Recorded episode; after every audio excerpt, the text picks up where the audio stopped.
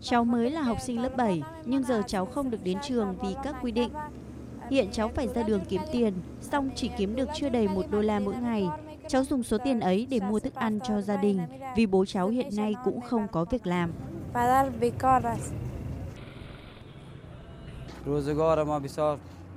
Tôi từng có một công việc ổn định, nhưng giờ đây thì khác. Mọi thứ không còn. Tôi không có tiền, nhà cửa cũng không còn gì cả. Giờ đây, tôi mua một chiếc xe và làm việc trên đường phố. Các con tôi cũng bán bóng bay và các loại hạt. Trẻ em gái không được đến trường, người dân mất việc làm là một phần thực trạng hiện nay tại Afghanistan khiến thế giới đặc biệt quan ngại. Tổng thư ký Liên Hợp Quốc Antonio Guterres hôm qua đã phải lên tiếng chỉ trích Taliban đã phá bỏ cam kết về việc tôn trọng quyền của phụ nữ và trẻ em gái, bao gồm việc cho phép trẻ em gái đi học. Tuy nhiên, ông vẫn kêu gọi thế giới phải tìm cách bơm tiền mặt trực tiếp vào nền kinh tế Afghanistan để ngăn chặn sự sụp đổ hoàn toàn. Chúng ta cần tìm cách làm cho nền kinh tế thở trở lại.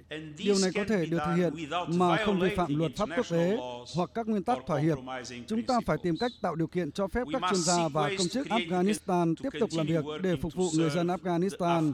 Tôi kêu gọi thế giới hành động và bơm thanh khoản vào nền kinh tế Afghanistan để tránh sụp đổ.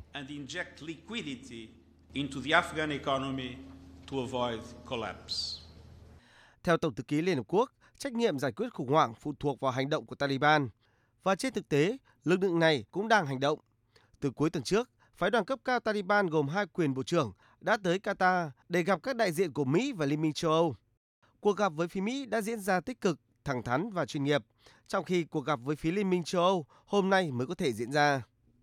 Đến gặp Taliban lần này, Mỹ và các nước châu Âu muốn Taliban đảm bảo một hành lang an toàn để tiếp tục sơ tán công dân nước ngoài và người dân Afghanistan muốn rời đi, cũng như gây sức ép lên Taliban tôn trọng các quyền con người, đặc biệt là phụ nữ và trẻ em gái. Trong khi Taliban muốn các nước hỗ trợ nền kinh tế nước này đang đứng trước nguy cơ sụp đổ. Và trước tiên là cho phép họ tiếp cận với số tiền của Ngân hàng Trung ương Afghanistan ở nước ngoài, vốn đang bị đóng băng, ước tính vào khoảng 10 tỷ đô la Mỹ. Xa nữa chính là sự thừa nhận đối với sự lãnh đạo của Taliban tại Afghanistan. Kết quả bước đầu là Mỹ cam kết hỗ trợ nhân đạo linh hoạt mạnh mẽ tại Afghanistan, trong đó có việc cung cấp vaccine COVID-19. Tuy nhiên, Taliban đến nay vẫn chưa giải thích được việc chưa cho phép nữ sinh tới trường. Hôm qua tại Qatar, quyền Ngoại trưởng Afghanistan Amir Khan Mutaki thừa nhận chính quyền mới của Afghanistan hiện nay rất thận trọng khi đưa ra các chính sách cải cách và đổi mới. Nó không hề dễ dàng bởi 20 năm qua, các nước phương Tây cũng không làm được điều này. Quyền Ngoại trưởng Afghanistan do Taliban chỉ định kêu gọi thiết lập mối quan hệ tốt đẹp với các nước trên thế giới, đồng thời khẳng định sẽ kiểm soát được các mối đe dọa từ tổ chức khủng bố nhà nước Hồi giáo IS tự xưng, điều mà dường như Taliban bước đầu chưa thực hiện được.